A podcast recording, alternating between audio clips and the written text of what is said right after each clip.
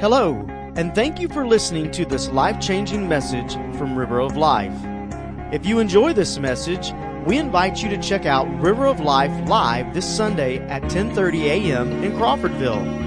Visit riveroflifefl.com for service times and directions.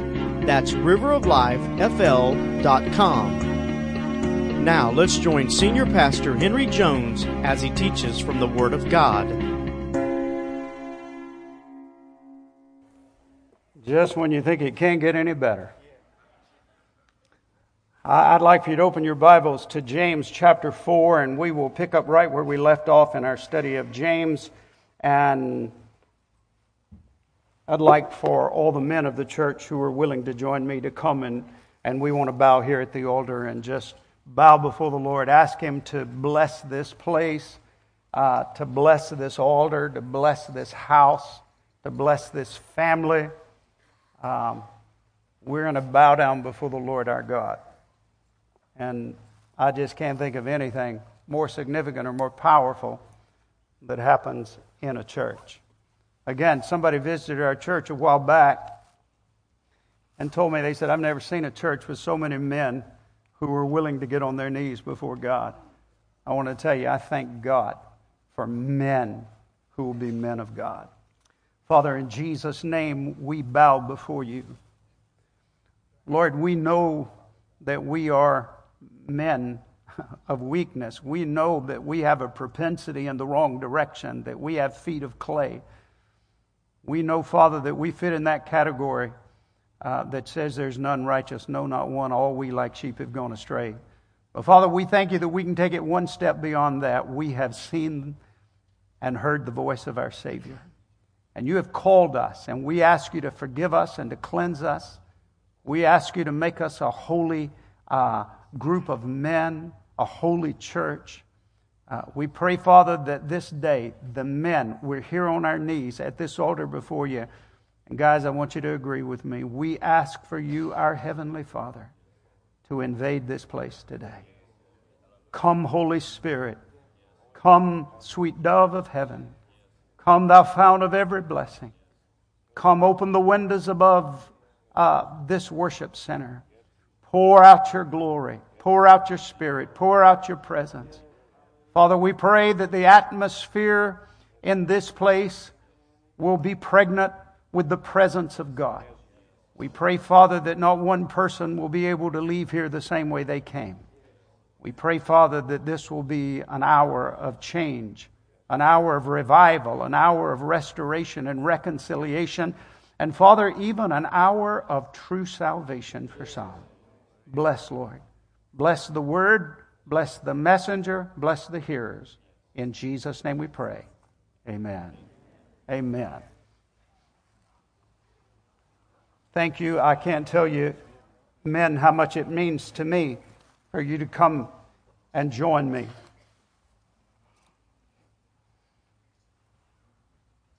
If you will open your Bibles to James chapter 4, we'll have two verses this morning. James 4, verses 11 and 12 will be our text.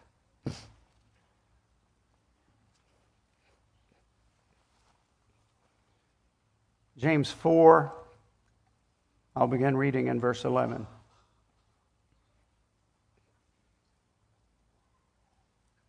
James says, Do not speak evil one of another, brethren. He who speaks evil of a brother and judges his brother speaks evil of the law and judges the law. But if you judge the law, you are not a doer of the law, but a judge. There is one lawgiver who is able to save and to destroy. Who are you to judge another? Now, this is a short passage we're dealing with, but it begins with do not speak evil one of another, and it ends with who are you to judge another person? Basically, James is saying, Who do you think you are to judge one another? Don't speak evil one of another, and don't judge one another. Now, there is a problem with interpreting this passage of Scripture in light of the rest of the Bible. There's truly a theological dilemma here that we have to resolve in order to understand exactly what James is saying. And here's the problem. All through the Bible, we are taught to judge. I know that may sound strange to you, and that's not what we hear on the street, and it's not even what we hear in our casual conversations among one another. But all through the Bible, we, the children of God, those who walk with the Lord, are called upon to judge. In fact, we're told in 1 Corinthians 2:15 that if a person is spiritual, they can and should judge all things. This is what it says. It says, "But he who is spiritual, say it with me, judges all things." The Bible teaches us that we have to judge. I can give you illustration after illustration in the Bible. For instance, in Proverbs, the fourth chapter, if you go all the way back to Proverbs, here's what you'll find. You'll find the Bible says to us as the children of God, don't walk with evil men. Don't walk in the pathway of those who are evil and up to evil things. Now, wait just a moment. If I'm going to make a commitment not to walk with evil people, then I have to do some judging, don't I? And don't you have to do some judging? Don't we have to evaluate the lifestyles of people around us and to say, yes, I can walk with these people, no, I cannot walk with these people? See, the Bible calls upon us to judge. If we had plenty of time this morning, we'd turn over and really study the seventh chapter of Matthew because it's in the seventh chapter of Matthew that Jesus said, Beware of false prophets who come to you in sheep's clothing, but inwardly they are ravenous wolves who are trying to destroy you. Wow. False prophets in sheep's clothing who are really on the inside wolves. They are declaring themselves to be righteous and holy and spiritual and leaders and teachers. And yet Jesus says they're in disguise.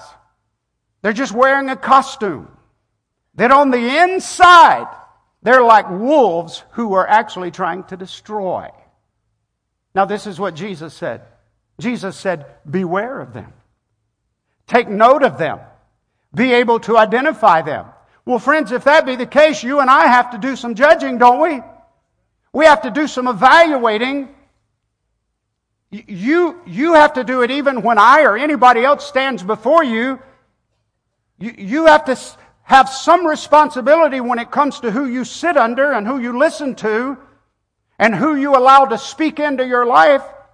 Jesus said, Beware of them. That means that you and I have to look closely enough at those who are in spiritual leadership around us that we can tell which ones are true and which ones are not true. I read this statement and kind of laughed when I read it. It, says, It takes discerning sheep to recognize those who are not true sheep. You, you and I should, should be able to do that. And, and the Bible tells us we have to do that. In that same chapter, in Matthew the seventh chapter, it, Jesus said, You will know them by their fruits. That means you have to examine the fruit. It means you have to become a fruit inspector, if you please. You have to judge by their fruit. And what Jesus was saying is, is when you look at the fruit of a person, you can evaluate the fruit, and by that you can judge the man, the preacher, the teacher. You can judge the person. Quickly, you can do that. You can judge them, and you have to do that. The Bible requires it of us. By the way, in that same seventh chapter of Matthew, uh, and I'm just hitting some high points here, uh, Jesus made this statement. He said, Don't give that which is holy to the dogs, and don't cast your pearls before swine.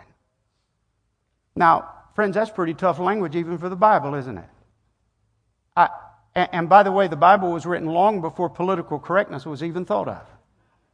And I can tell you when Jesus said, don't give that which is holy to the dogs and don't cast your pearls before swine, he was not talking about dogs and pigs. He was talking about people who act like dogs and pigs. That's what he was talking about. And he was saying, don't give that which is holy to people who act like dogs and people who act like pigs. What Jesus was saying is don't open up your heart and don't share the deep and holy and precious things of God with people who could care less. Oh, we should witness to them and try to bring them to Christ, but we don't open up our hearts to them no more than you would take your fine jewelry and throw it out in the pig pen in the back for the pigs to enjoy. You just wouldn't do that. See, what I'm trying to get you to understand is we have to make some judgments. All through the Bible, we're called upon to judge. In, in, Romans, the 16th chapter, it says, Mark those out in your fellowship who cause dissension, and it says, and stay away from them. It, the Bible literally tells us that we have to judge one another in the household of faith. It says if there's somebody in the church and that person is causing dissension, and, and by the way, Thank God. I praise the Lord for this. Help me, help me pray about this in the days to come that it's never a reality that I know of. We don't have one person in this church trying to cause dissension. And I've been in churches where everybody knew who it was that was causing dissension. But thank God that's not here. But here's what happens. The Bible says if there's one person in your church who's causing division and dissension, the rest of you stay away from that person. Don't have anything to do with them. Don't answer their phone calls. Don't respond to their text. Listen, if somebody comes into this church and starts trying to cause problems, if we all just back away, have nothing to do with them, they'll get in, get out, repent, they'll do something. But you won't be party to what they're doing. But the point is, if somebody's causing dissension, you have to judge that situation. You have to be a spiritual judge who judges that thing, and you have to say, No, I can't be uh, a part of that. I won't be a part of that. By the way, church, I, I, I just want a little confirmation here. Don't you love what's going on with our youth? Don't you love the fact that they come to the altar and worship at the altar and celebrate here? And I got to tell you, a few of you old folks, every now and then, don't do it on a regular basis. You need to come up here and join them because I was feeling like a teenager this morning. Man, I got right up here in the middle of them and it feels good. And so somebody said, actually, somebody said to me this morning, You better sit down. You're too old to be up there. and so, uh, but, uh, but teenagers, I want you to listen to me. You have to start judging. You have to become a judge. That's what the book of Proverbs tells us. Um, it, it's Proverbs 1 10 through 18. This is what it says. The Bible has a specific word for teenagers, for young people. It says, My son, if sinners entice you, do not consent. If they say, Come with us, let us lie in wait to shed blood. Let us lurk secretly for the innocent without cause. Let us swallow them alive like Sheol and whole like those who go down to the pit. We shall find all kinds of precious possessions. We shall fill our houses with spoil. Cast in your lot among us let us all have one purse. My son, do not walk in the way with them. Keep your foot from their path, for their feet run to evil and they make haste to shed blood. Surely in vain the net is spread in the sight of any bird, but they lie in wait for their own blood. They lurk secretly for their own lives. You see, young people, even as a teenager, you have to learn to judge. You have to learn to judge between right and wrong, good and evil, what's right and wholesome, and what's wrong and ungodly. You have to judge and identify those who are moving in a pathway that's contrary to the Lord your God. You, you have to be able to judge that situation. And the reason you have to do that is because over and over and over again in your life, you'll have to look at that situation. You'll have to stand in judgment with the help of the Holy Spirit. And then you will have to say, no. This is wrong. What you're doing is wrong. I can't be a part of that. I will have no part of that. And friends, that's a part of what we call exercising good judgment. By the way, how many of you feel like we should exercise good judgment? Wave at me. Yeah. Well, can I ask you a question? How can we exercise good judgment if we don't judge? You have to judge. You see, those who are spiritual judge all things. So the conclusion we come to is this according to the Bible, we have to be exercising godly judgment all the time. It's a part of what we have to do.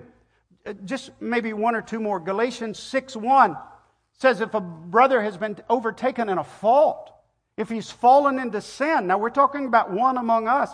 If a brother has been overtaken in a fault, if he's fallen into sin, then it says, Those of you who are spiritual, restore such a brother in the spirit of gentleness and meekness.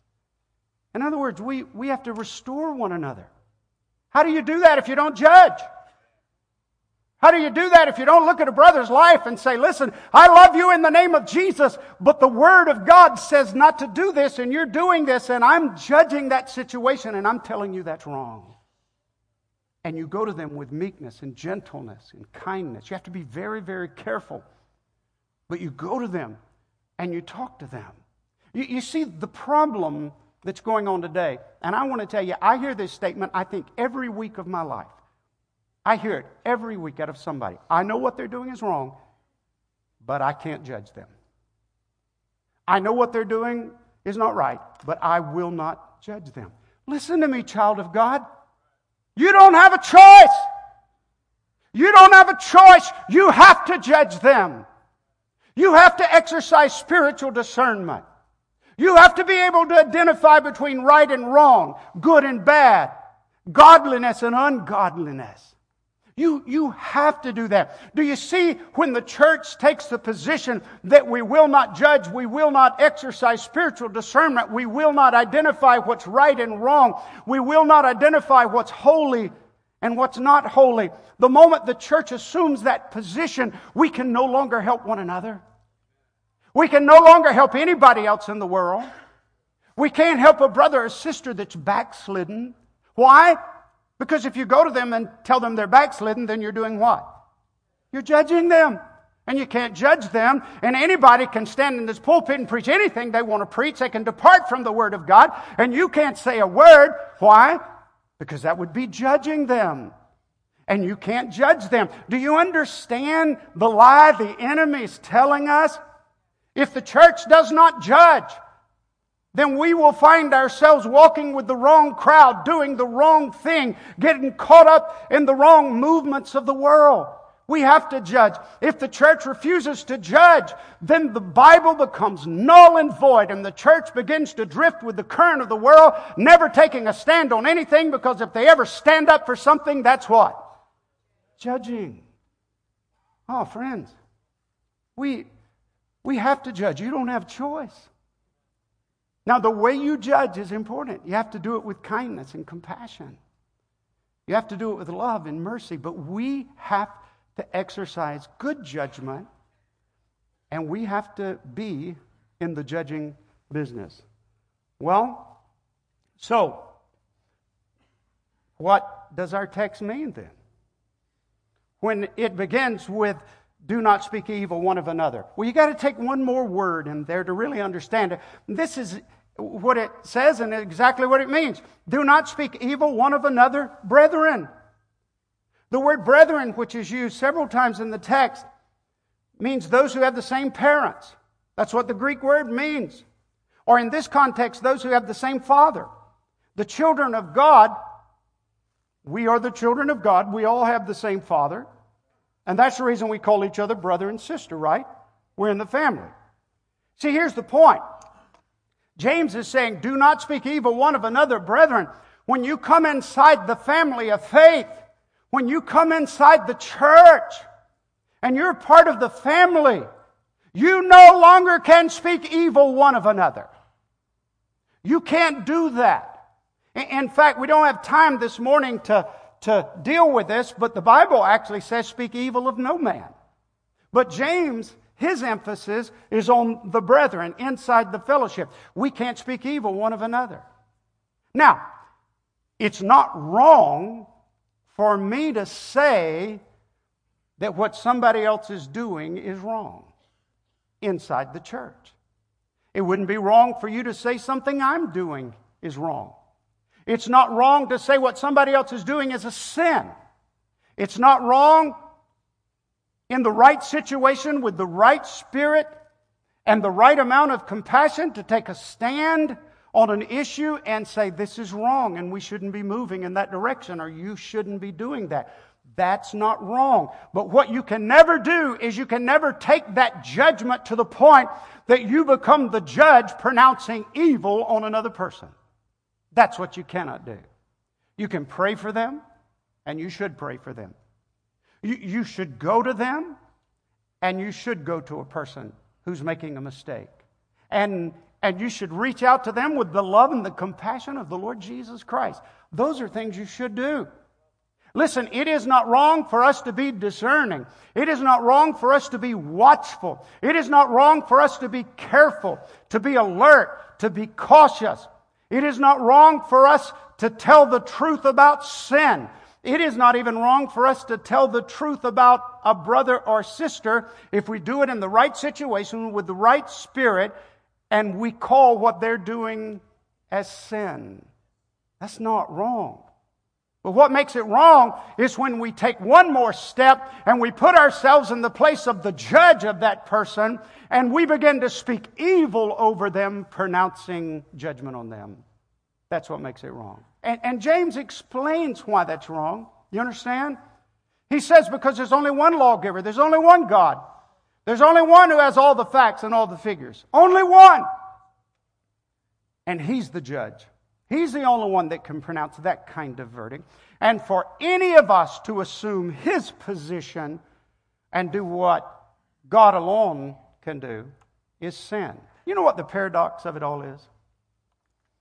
The paradox is this anytime you see somebody sinning, and you, and I'm talking about inside the church, and I think you could probably push this beyond the walls of the church. Anytime you see somebody sinning, and you speak evil of that person to someone else, here's the paradox you just committed a sin equal to their sin. You just participated in their sin.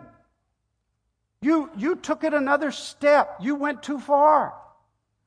You see, we don't have that information.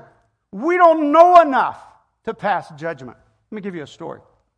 Some years ago, there was a pastor in this area and he and I um, were, were not on the best of terms. Things kind of got crossed, and our relationship was strained a little bit. Several years went by, and he moved out of the area and he moved to Colorado. And one day I was praying. And, and by the way, the Bible doesn't say that if you're right or wrong. It just says if your brother has aught against you, you call your brother and you make it right. Yes?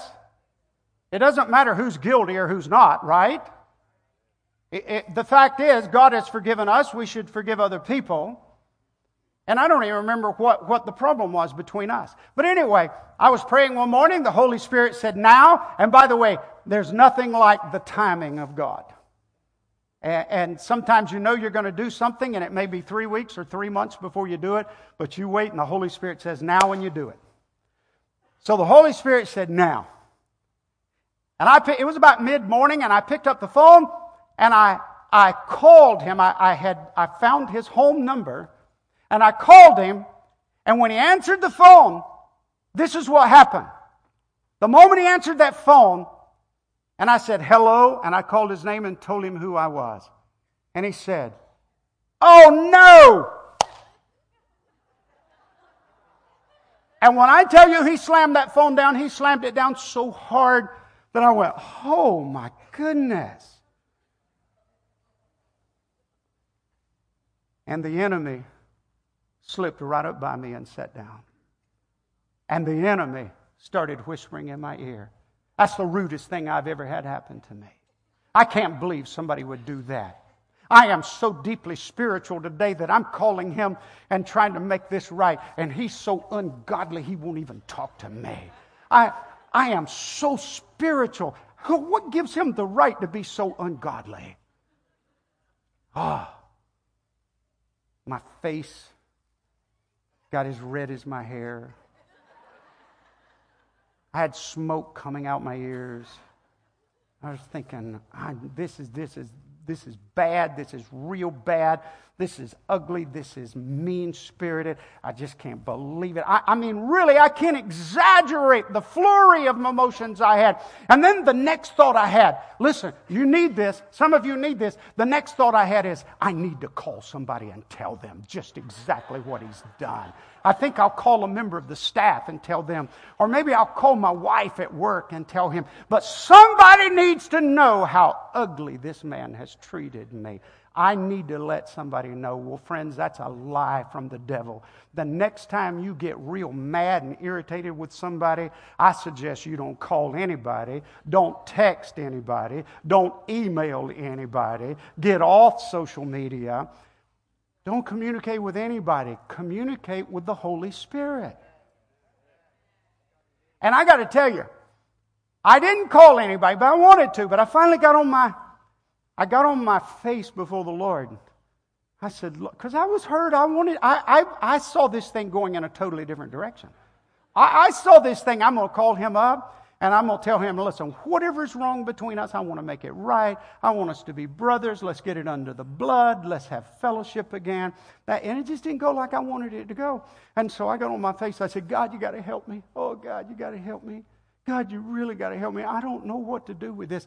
Then here's what the Holy Spirit said to me. Not making this up. Now, I didn't hear these words, but this was the feeling I had. But the Holy Spirit said, It'll be okay. Just calm down. Sometimes we need to calm down, don't we? It'll be okay. Just calm down. So I, okay, okay. So I got up and I did pray for him and I prayed for me. And, and, and, I, and I did realize at some point in there that I was responding in a very unholy manner. About 15 minutes later, my phone rings. It is him.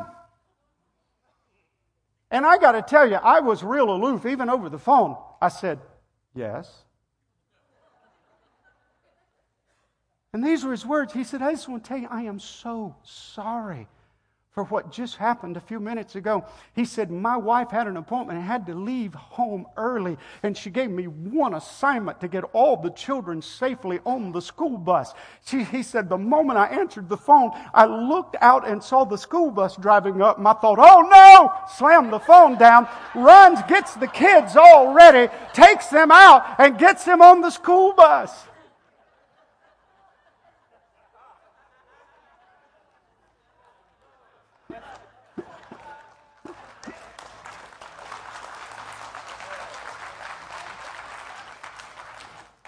I mean, it was like this light came on, and I'm thinking, okay, who was the unholy and ungodly one in this situation? You see, the fact is, we don't know enough about what's going on in a person's heart and life and soul and circumstances to ever step to that point where we become the ultimate judge and we pass down the judgment of God upon them. And I, and I want to tell you, I was so thankful. I was so relieved. I came in and confessed my sins to the staff and told them what I'd done. And, uh, I, but I was so relieved at that. But boy, what a lesson I, I learned. Um, I, I, want to read something to you. I read this book years ago, and maybe you've read it. It's, uh, it's a book by Stephen Covey, and it's called The Seven Habits of Highly Effective People, I think was the, the name of the book. But this is just one little story in it. He said, I remembered a mini paradigm shift as I that I experienced one morning on a subway in New York. People were sitting quietly, some reading newspapers, some lost in thought, some resting with their eyes closed. It was a calm, peaceful scene. Then suddenly, a man and his children entered the subway. The children were so loud and rambunctious that instantly the whole climate changed. The man sat down next to me and closed his eyes, apparently oblivious to the situation. The children were yelling back and forth and throwing things and even grabbing people's papers. It was very disturbing, and yet the man sitting next to me did nothing. It was difficult not to feel irritated.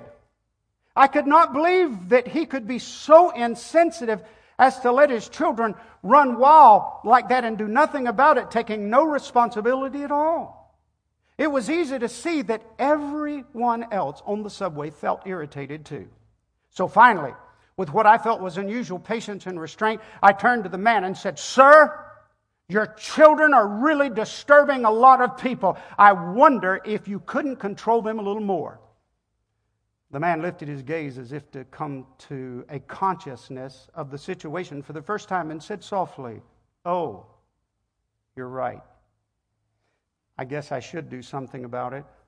We just came from the hospital where their mother died about an hour ago.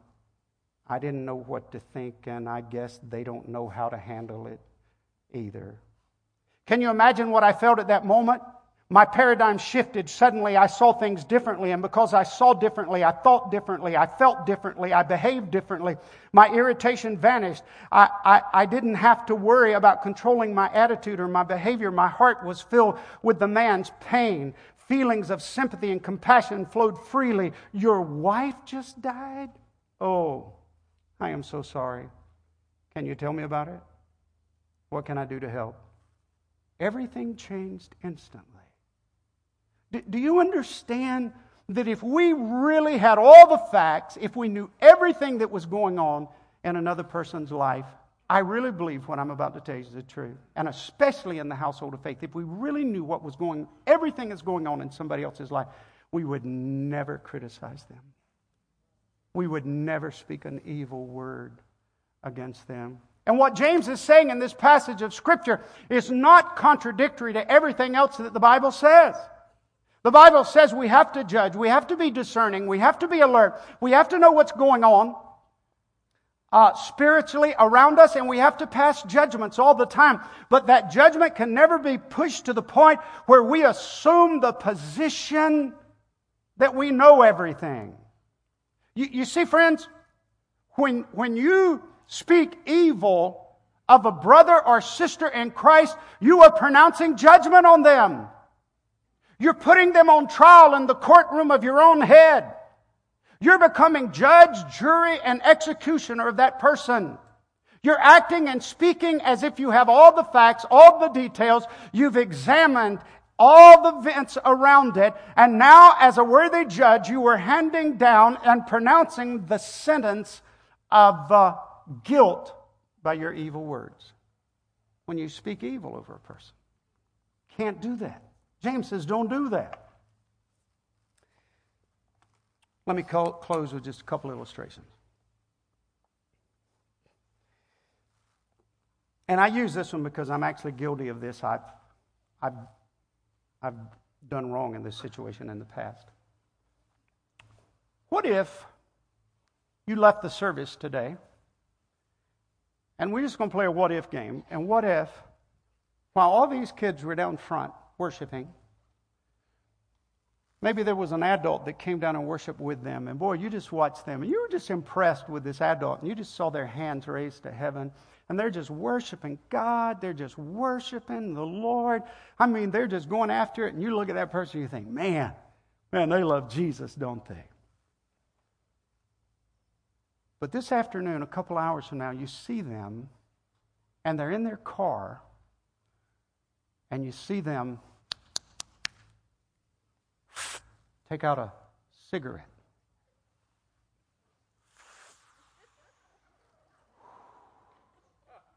They don't know you're watching. And you start smoking that cigarette, or they start smoking that cigarette. And you see them. And immediately, this is what you think you think, oh my goodness, oh my goodness, I just saw them two hours ago. I saw them, they were up front. I saw their hands in the air. I saw them worshiping and, and praising God. And now there he is, smoking that cigarette. What a hypocrite. What a hypocrite.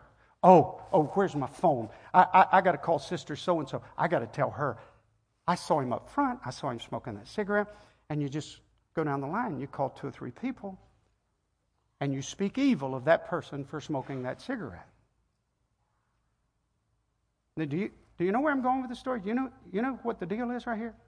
You know what the deal is? Now, friends, don't throw any stones at me when I tell you this. But there is no place in the Bible where it says, Thou shalt not smoke.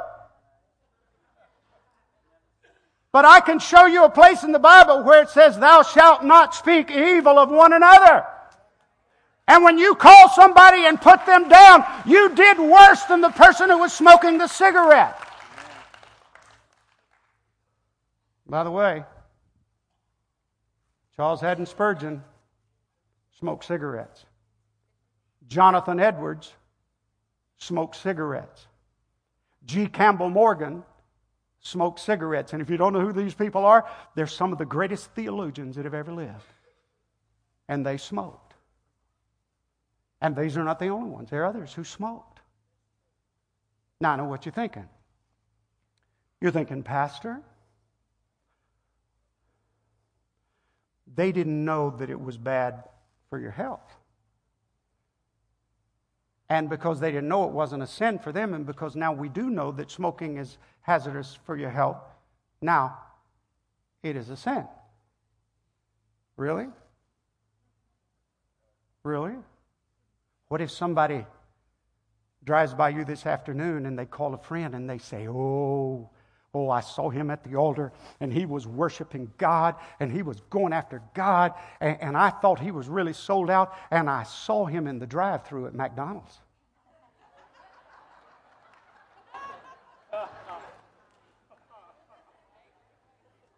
Wait now, haven't, haven't we proven now? Hasn't science also proven that eating fast food is hazardous to your health? So isn't that a sin too? I'm just telling you, we better be careful.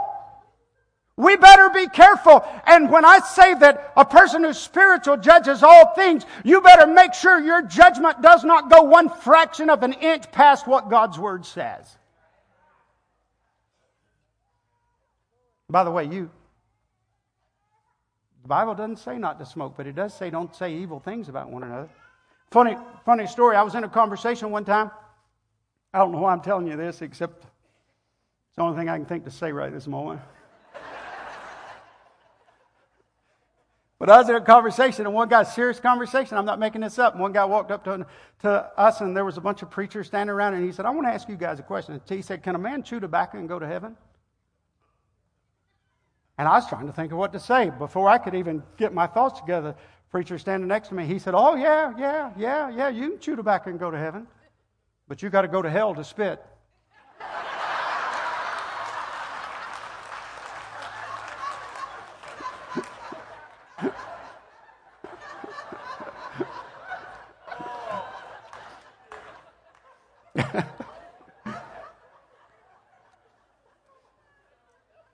okay, now listen.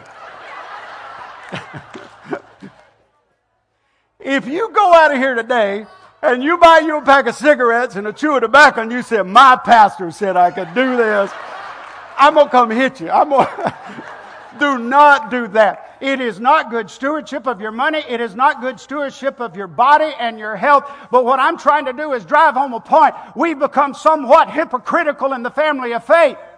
And we become judgmental and we say negative, mean things about other people. And I'm telling you, it does not matter what somebody in this church does. You never have the right to step over that line and become judgmental and speak evil of them. You might pray for them, go to them, try to help them, try to rescue them. You can do all manner of things, but what you can never do is speak evil of them. You cannot hand down the verdict of guilt by speaking evil words over them. Lori White says this, and I put it in my notes before you speak, humble yourself, put on love, and check your motive. Let's bow in prayer. Thank you again for listening to this life changing message from River of Life. If this message has touched you today, or you need someone to pray with you, then please let us know. You can call us at 850 926 1200 or send an email to info at riveroflifefl.com. We also encourage you to visit River of Life this Sunday at 10:30 a.m. in Crawfordville. For more information, visit us at riveroflifefl.com.